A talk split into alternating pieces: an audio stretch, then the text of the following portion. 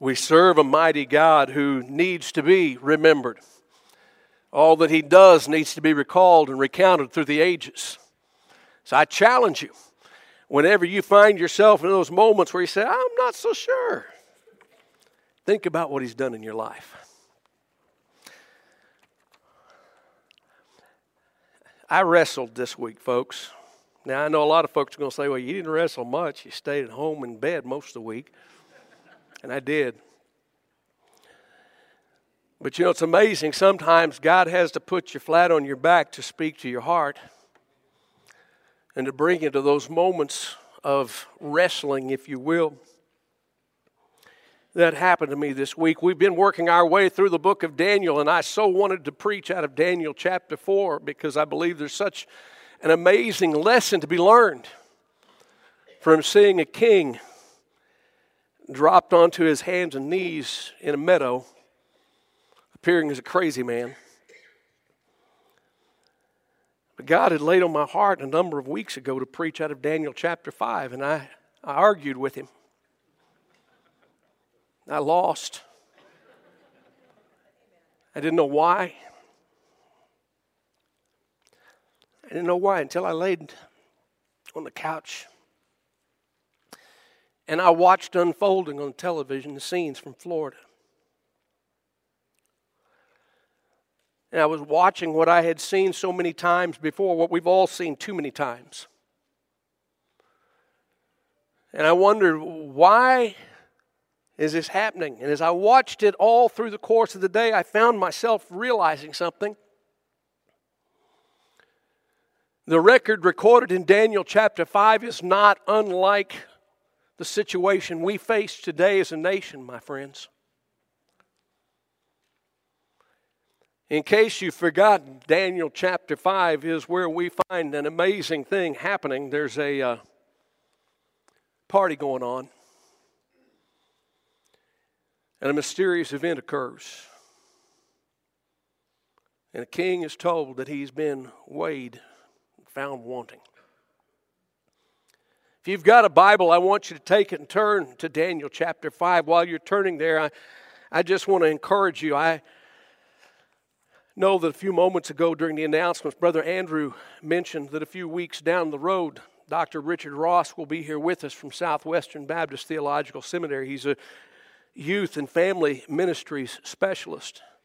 He's going to be here with us on a Sunday, but doing basically a, a miniature family ministry conference. And folks, if there's ever been a time when it's needed in our country for families to listen, it's now. And I know we've got some young adults who have young children saying, well, that's for the students. Yours are going to be students quickly. You better start preparing now. And for those who have students, this is your day. We want you here. For those of you who say, I'm past all that, you have grandchildren great grandchildren, nephews, nieces that you can still impact. Please, please invest yourself in the lives of our families. Because, folks, I want to tell you something. What happened in Florida wasn't about a gun or a bullet, it wasn't about a security system or the lack of. It's about the failure of the family. You'll never convince me otherwise. I don't want to get off on that. It'll come up enough as the day unfolds. Daniel chapter 5 was one of Dwight L. Moody's favorite passages of Scripture. In fact, he titled one of his books, Weighed and Wanting. It was his goal in preaching and writing from this particular passage to show how far even the greatest of leaders falls from God's righteous standard. Sometimes we spend all of our time getting caught up in, in fame or notoriety or wealth or position or power, any number of other things we might seek or pursue after, and we might even gain those things. And yet, at the same time, if we fail to make the love of God the highest priority in our lives, no matter how much success we gain, we fail. That's what happens in the life of this king. I want us to read it. Now, I know these scripture readings have been lengthy. This one is no different.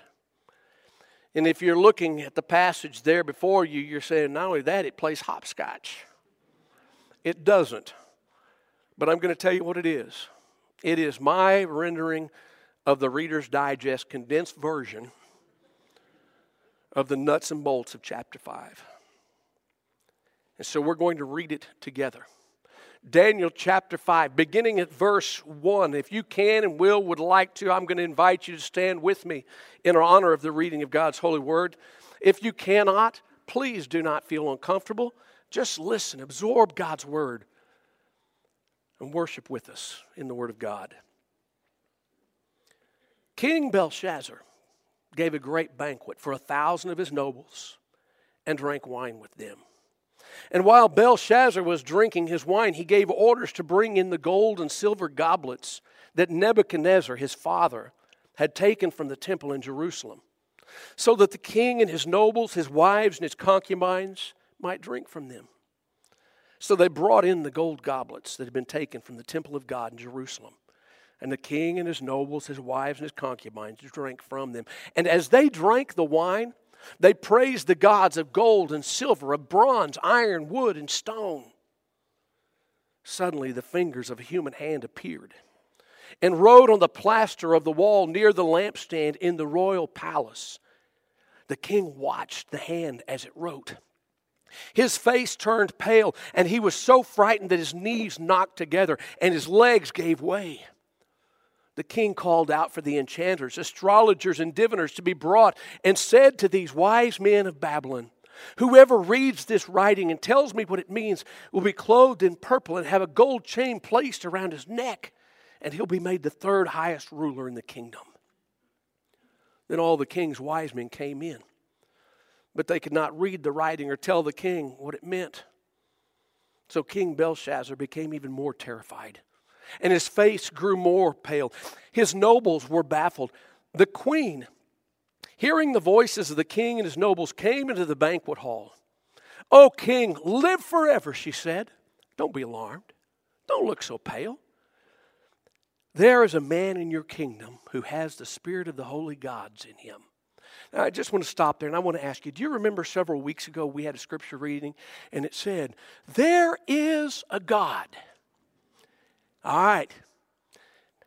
Here you hear this voice saying, There is in this kingdom a man of God. Don't ever discount the value of having a man of God in the kingdom. There's a man in your kingdom who has the spirit of the holy gods in him. In the time of your father, he was found to have insight and intelligence and wisdom like that of the gods. King Nebuchadnezzar, your father, your father the king, I say, appointed him chief of the magicians, enchanters, astrologers, and diviners. This man, Daniel, whom the king called Belteshazzar, was found to have a keen mind and knowledge and understanding and also the ability to interpret dreams, explain riddles, and solve difficult problems. Call for Daniel, and he will tell you what the writing means. Now we move to verse 18. Daniel arrives. He sees what the situation is. He says, O king, the Most High God gave your father Nebuchadnezzar sovereignty and greatness and glory and splendor.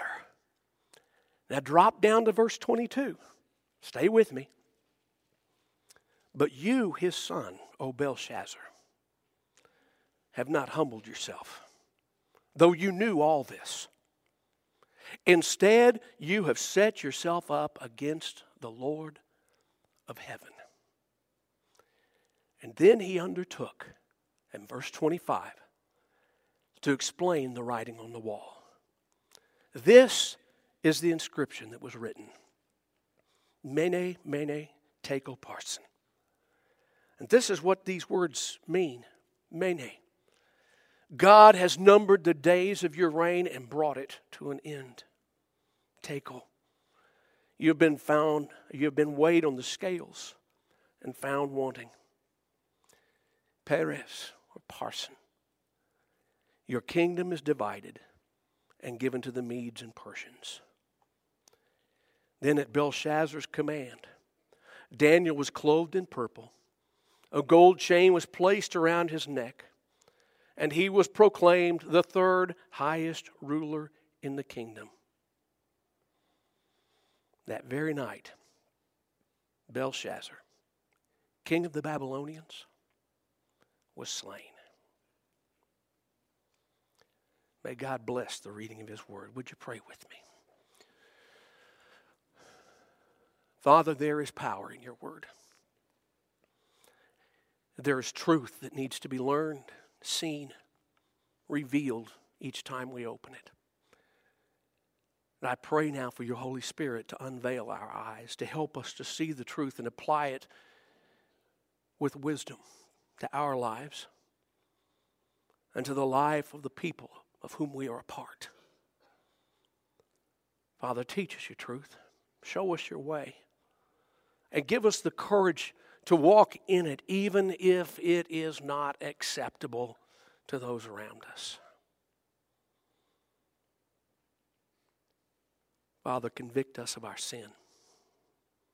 Call us to salvation. Bring us to the cross to see Jesus there and recognize that He is our only hope. Show us your way this morning, Father, for we pray it in Jesus' name. And all God's people said, Amen. Amen. You may be seated. Israel was still in captivity in Babylon. But King Nebuchadnezzar, with whom we have been dealing along the way, has died. His son Belshazzar was upon the throne. A vain and arrogant man, egotistical. And on this night of record in Daniel chapter 5, he hosted a great feast to celebrate his victories, to celebrate his greatness, to show everyone that he was large and in charge. That his kingdom, Babylon, was great. That the king of that kingdom was a mighty man to be respected and exalted by all. But it was all about to come to a crashing end, and he did not have a clue until God showed him.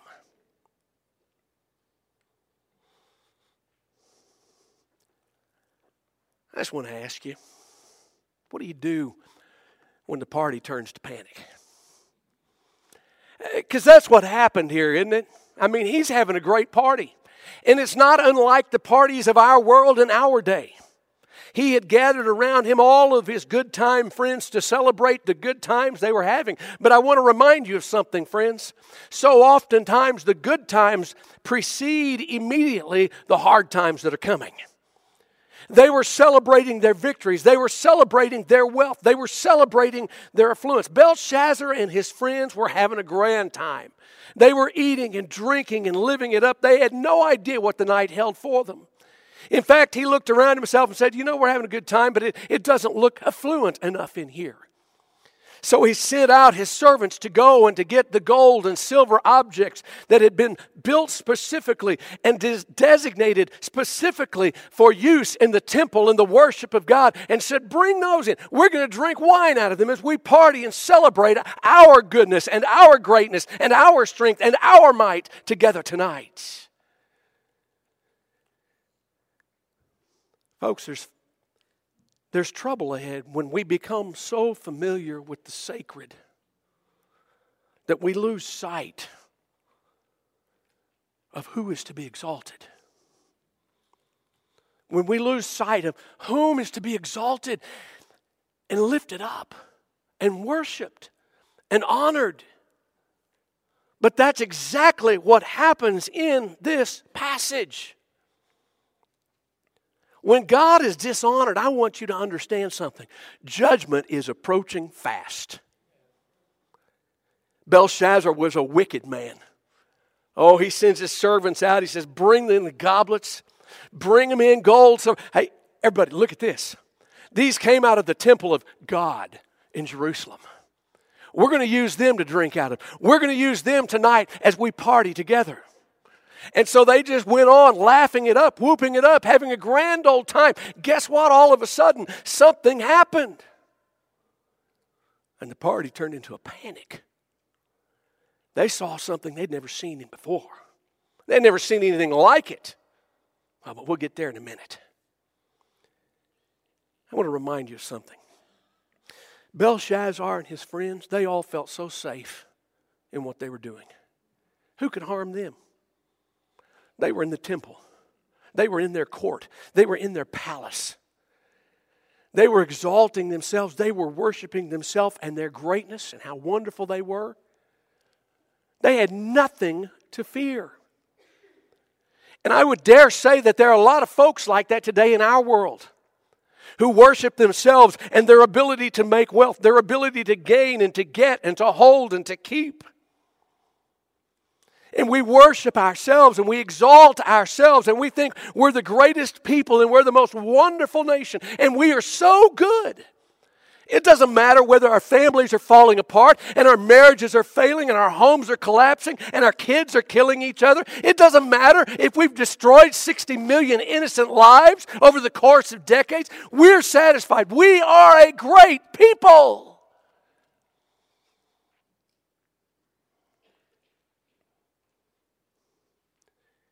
Hear what I'm about to tell you, brothers and sisters, friends. You're never safe in sin.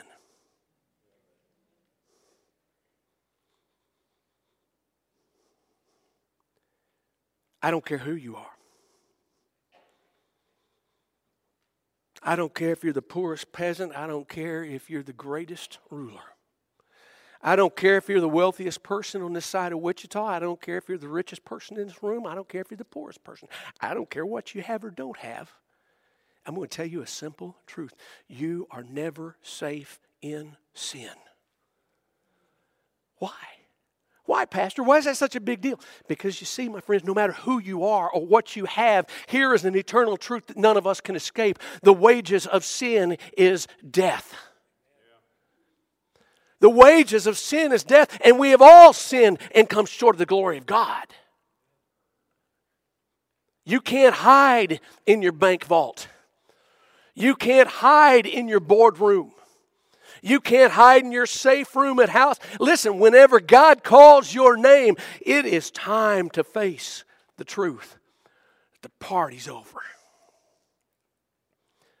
The party in Belshazzar's palace turned to a panic. And simple reason why all of you know it because we read it, but you probably knew it before anyway. Uh, there was some strange handwriting on the wall. I want to tell you something. Whenever God decides to stop a party, whew, He gets her done, folks. And it doesn't take Him two or three attempts to do it. This was not some parlor trick. No. The Spirit of God began to write upon that wall. And I just want to tell you, for those people who are sitting there, they had to wonder what in the world was in this wine I just drank. Because right there before their eyes, the fingers of a man began to write on the wall.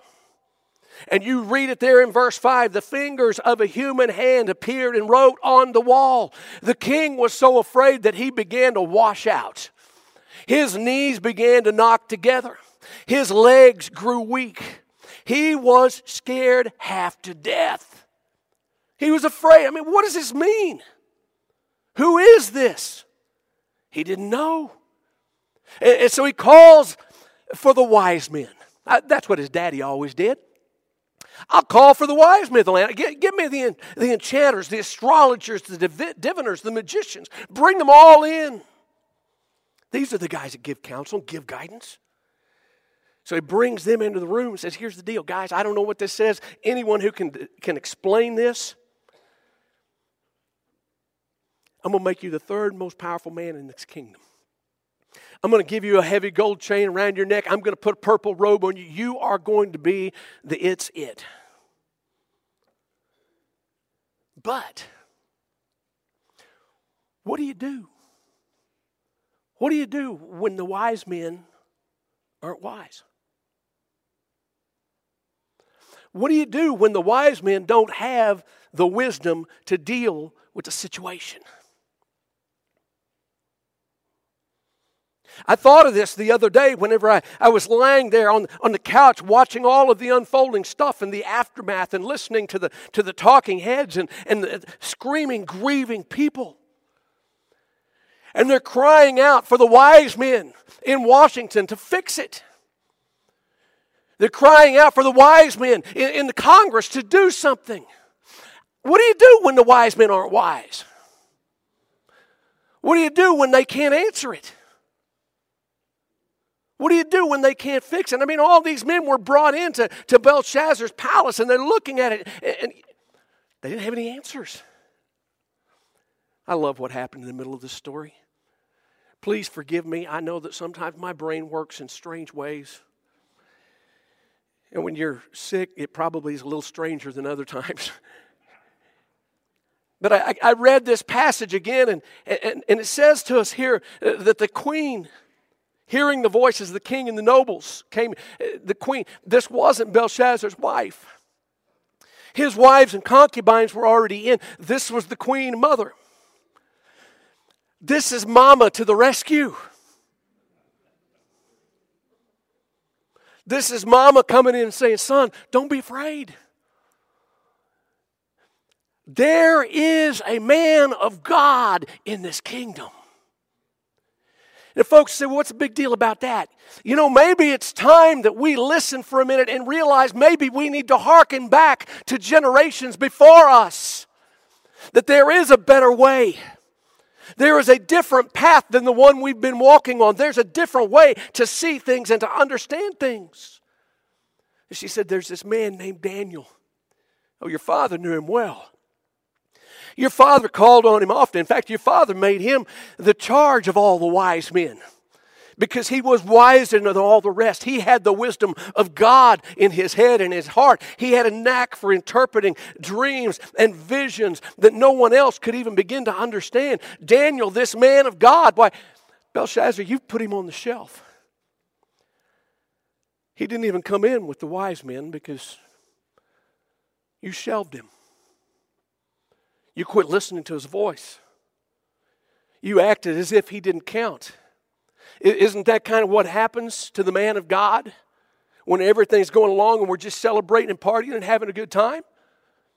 Nobody wants to hear the voice of the man of God in that situation. Why, he's a downer, he's a party pooper. Who wants to hear him? when the wheels start falling off, where do people turn? Y'all know I'm right. You can sit there and murmur, but you know I'm right. History proves it. And it's not just here in Ireland, it's across the country, but it's certainly around the world. But I'm just going to tell you now, I remember it so well in my own lifetime. I, I, know what happened in my hometown when the tornadoes tore through and everybody was wiped out. The churches were filled up. I was a pastor and I know what happened on the Sunday and for about five or six Sundays after the Twin Towers fell. Our church house was filled up. Oh, but how quickly we forget. But as soon as there's another crisis, we find ourselves in time of need for a, word or a prayer or, or some direction from God, then we come running. Belshazzar, he sent for this man of God. And he came. Church, hear me. Not just me, we have got to be ready to come. We've got to be ready to voice the Word of God in a moment. We have to be prepared to, to share God's counsel in an instant. Always be ready to give an accounting for the word of hope that's within you. It's not just my word, it's our word. It hasn't just been placed in a pastor, it's been placed in God's people.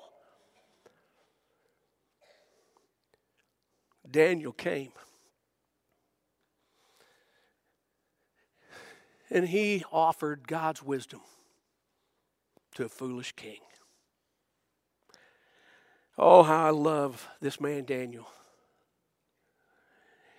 There wasn't a coward's bone in him. Not one. Not even one.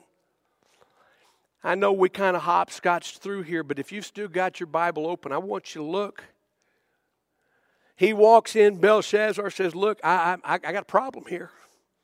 I have a problem. I have no answers. I have no one who can give me answers. I've been told that you're the guy. You're the guy my daddy always turned to. Several years ago, I had a young man walk up to me and introduce himself. I didn't recognize him. Last time I'd seen him, he was a small child. I'd just finished preaching a funeral at a church that I had left years and years before, and he said, You led my daddy to Christ. And I asked him, I said, Are you following the Christ that your daddy knows? No, no, no. One day. One day God's going to call. If that young man pops back into my window, I'm going to tell you, I know why he's there. Daniel knew why he was here. He knew exactly. The king repeated everything he had said to the wise men. I told the guys, anybody that can figure this thing out, tell me what it means, what it's supposed to do. I, listen, I'll give them, I'll, make them the third person in the kingdom. I'll give them a robe, I'll give them a chain, I'll make them position, power, whatever it is they want, whatever it is they need. Verse 17, Daniel answers the king, You can keep your gifts for yourself and give rewards to someone else. But I'll tell you what this means.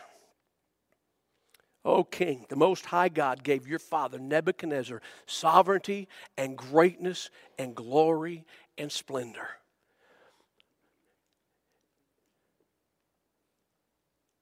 Your father may have been a godless man, but he figured out who God was. Now, you want to talk about a brave man? Drop down to verse 22. But you, his son, O Belshazzar, have not humbled yourself, though you knew all this. Instead, you've set yourself up against the God of heaven. Oh my. Buddy, judgment's coming. There's something we need to be reminded of. Judgment eventually comes to all of us. It comes to every individual, it comes to every nation, it comes to every people. Belshazzar was given a message about his condition. He had been weighed and found wanting by God. He did not measure up to God's expectations of him as a ruler, as a king. Now, listen, I'm not saying his father Nebuchadnezzar was perfect. Obviously, he wasn't if you've been reading the stories along with me. But here's the reality for all of the good he may have done as a king or the bad he may have done as a king, he was horribly lacking as a father. He had failed to teach his son the lessons he needed most to know if he was going to live a successful life. Belshazzar knew he'd blown it. Maybe, maybe he was just honoring his word. Maybe he was trying to appease his guilt, hoping for some leniency, for some measure of mercy from God. He, he showered Daniel with his gifts. But here's the reality God's judgment will always be carried out. The handwriting on the wall said it all. The sins of the king had caught up with him. And here's the reality that we need to grab a hold of real fast, my friends. It does matter what type of people rule over you. They will be judged, but not only was he judged, his kingdom was judged. It was destroyed that very night. It was only a matter of just a, a few more hours. And do you know what? All of his wealth, all of his possessions, all of his people, all of his army, all of that meant nothing. Because he had one reality left. And do you know what that reality was? eternity. That's it. When you breathe your last in this body, you have one reality left eternity. Eternity with Him or eternity without Him. I repeat myself one more time in closing. You cannot sin and win. Daniel was promoted because of his wisdom, because of his counsel, because of his ability to, to translate these words on the wall, because of his ability to speak truth into the life of a king who was about to lose his place. He was promoted. He became the third highest ranking man in the kingdom, and probably somebody saying, Well, big deal. The king was fixing to be killed, so you become the third man, and then it's all turned upside down. It is a big deal because I want to tell you something. When God does something, God does it right. Daniel became the third man in the kingdom, and after the king was assassinated, and after the kingdom was turned upside down, and after the Babylonians were no longer in charge, and the Medes and the Persians were in charge, guess who was number three in the kingdom? Daniel. You can find it in chapter 6. You see, what God does doesn't get undone. What man does can be undone in an instant. Sin always brings the judgment of God. Friends, there are no simple answers to what's happened in our world. There is no simple explanation for what happened in Florida the other day. There are no easy fixes. But I am going to tell you what's behind it all. It's centuries of human sin piled on top of centuries of human sin. It is people, even God's people, forsaking God's ways. It is us devaluing human life that's made in the very image of God. It is the result of us saying, oh, it's okay, and letting families fall apart. It's us saying, oh, it's okay, and allowing vows made before God and family and friends and to one another to be broken so the marriage no longer has the value and the esteem that it once had. And us raising children in homes where life is not valued, marriage is not honored, parents are absent, and they see and hear and witness things that no child should ever see or hear or witness. And after enough decades go by and enough generations have passed, there is a wickedness that has begun to rise to the surface of our society. My granddad would have called it the scum on the pond. Folks, can I tell you something? Ponds can be cleaned up, but it's not an easy process and you don't get it done in a day.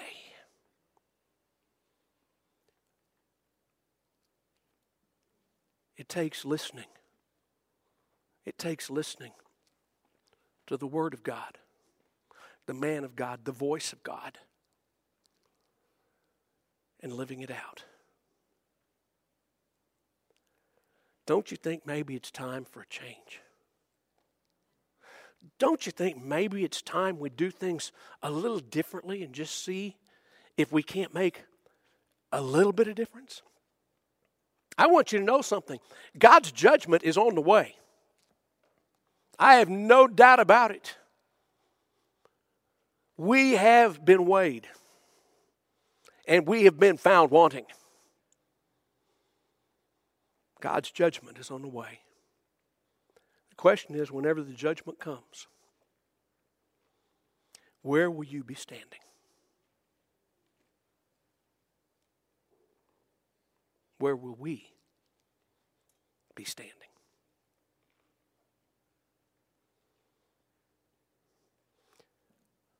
You cannot hide behind the skirt tails of Queen Mama. You cannot hide behind the reputation and the legacy of a good daddy. You will stand before the judge and you will give an accounting. Are you ready? I am. I am because you see, there's one way to get ready, and I want to tell you about it real quick. It's a personal relationship with Jesus Christ.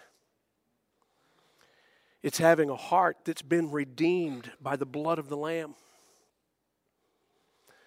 Each one of us is a sinner. We fall short of the glory of God. And we know the wages of sin is death, but I don't want to stop right there, friends. I want to tell you the truth. The gift of God is eternal life through Jesus Christ our Lord. And if you'll call out to Him in that moment when you know you need a Savior and confess that sin to Him and ask Him to forgive you, surrender your heart, your life to Him, let Him remake you into a new creation, He will make you a child of the living God.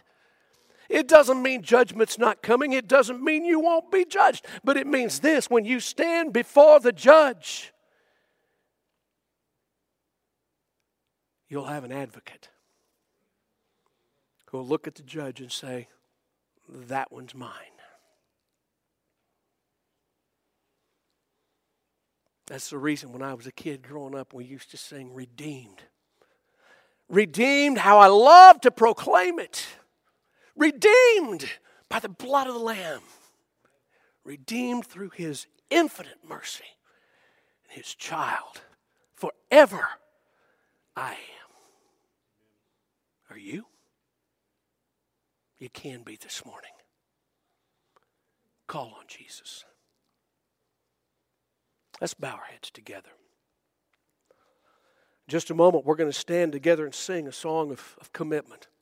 I, want to give you an opportunity to respond to the Word of God. I, I don't know what God's saying to you, I don't know how He's speaking to you or what He might be leading you to do this morning. Perhaps you're here and you need a personal relationship with a God who can change your eternity. One day, eternity will be the reality for all of us. There will be no other reality left except that which we have for eternity. Perhaps today you need a Savior. We'd love to introduce you to Him this morning. We know who He is. I've met Him personally. Many people in this room have. But if you've not, I plead with you don't waste another day. Judgment's coming. Perhaps you're sitting here and you're saying, I, had, I, I did that years ago, but it hadn't changed my life much. It hasn't. Uh, listen, friend, either you didn't do it or you've not surrendered your life and let Him take you where He wants you to go because it will change you. Perhaps you need some help, some assistance, some encouragement. I'd love to give it to you. Maybe, maybe you're, you're sitting there and you're saying, you know, I, I know all of this but you're looking for a way to connect to the body of Christ. Figuring out how you serve and, and how you minister and how you come alongside other believers. And God's trying to do something in your life in that manner. What do you need to do? Maybe you're looking for a church home. If God's led you here, is this where you're supposed to be? If it is, what are you waiting for? Maybe He's calling you to a ministry and you just need to say yes. I'll do it. Perhaps it's none of that. Maybe you're just here today struggling. You need to hear God's voice. You want Him to speak to you. Speak to Him. Ask for His direction. Ask for His voice to lead you. He will. If I can help you, I'll do it. If I just need to get out of the way and let you talk to God, I'll do that. So let me pray. After I pray, we'll stand together, we'll sing. If you need to come, come. If you need to talk to Him where you are, talk to Him. Whatever you need to do, let God have His way this morning. Father, I thank you for your powerful word. Lord, sometimes I wish that I could just get out of the way and let your words flow as they need to. Father, I thank you for those moments of clarity. when you put things together, even if I can't express it well, at least in my head, my heart, my mind, I know what it is you're showing me. Father, I pray that today somehow your Holy Spirit has taken it and made sense in the heart and mind of someone else who needed to hear it. Father, we need to run to you. We need to turn to you. We need to trust you. We are a broken, a decimated people. We've taken the very best that you've given us and we've undone it. And we cry out to you for forgiveness. But even more than that, we cry out to you for restoration, for healing, for renewal for fresh moving of your spirit among us.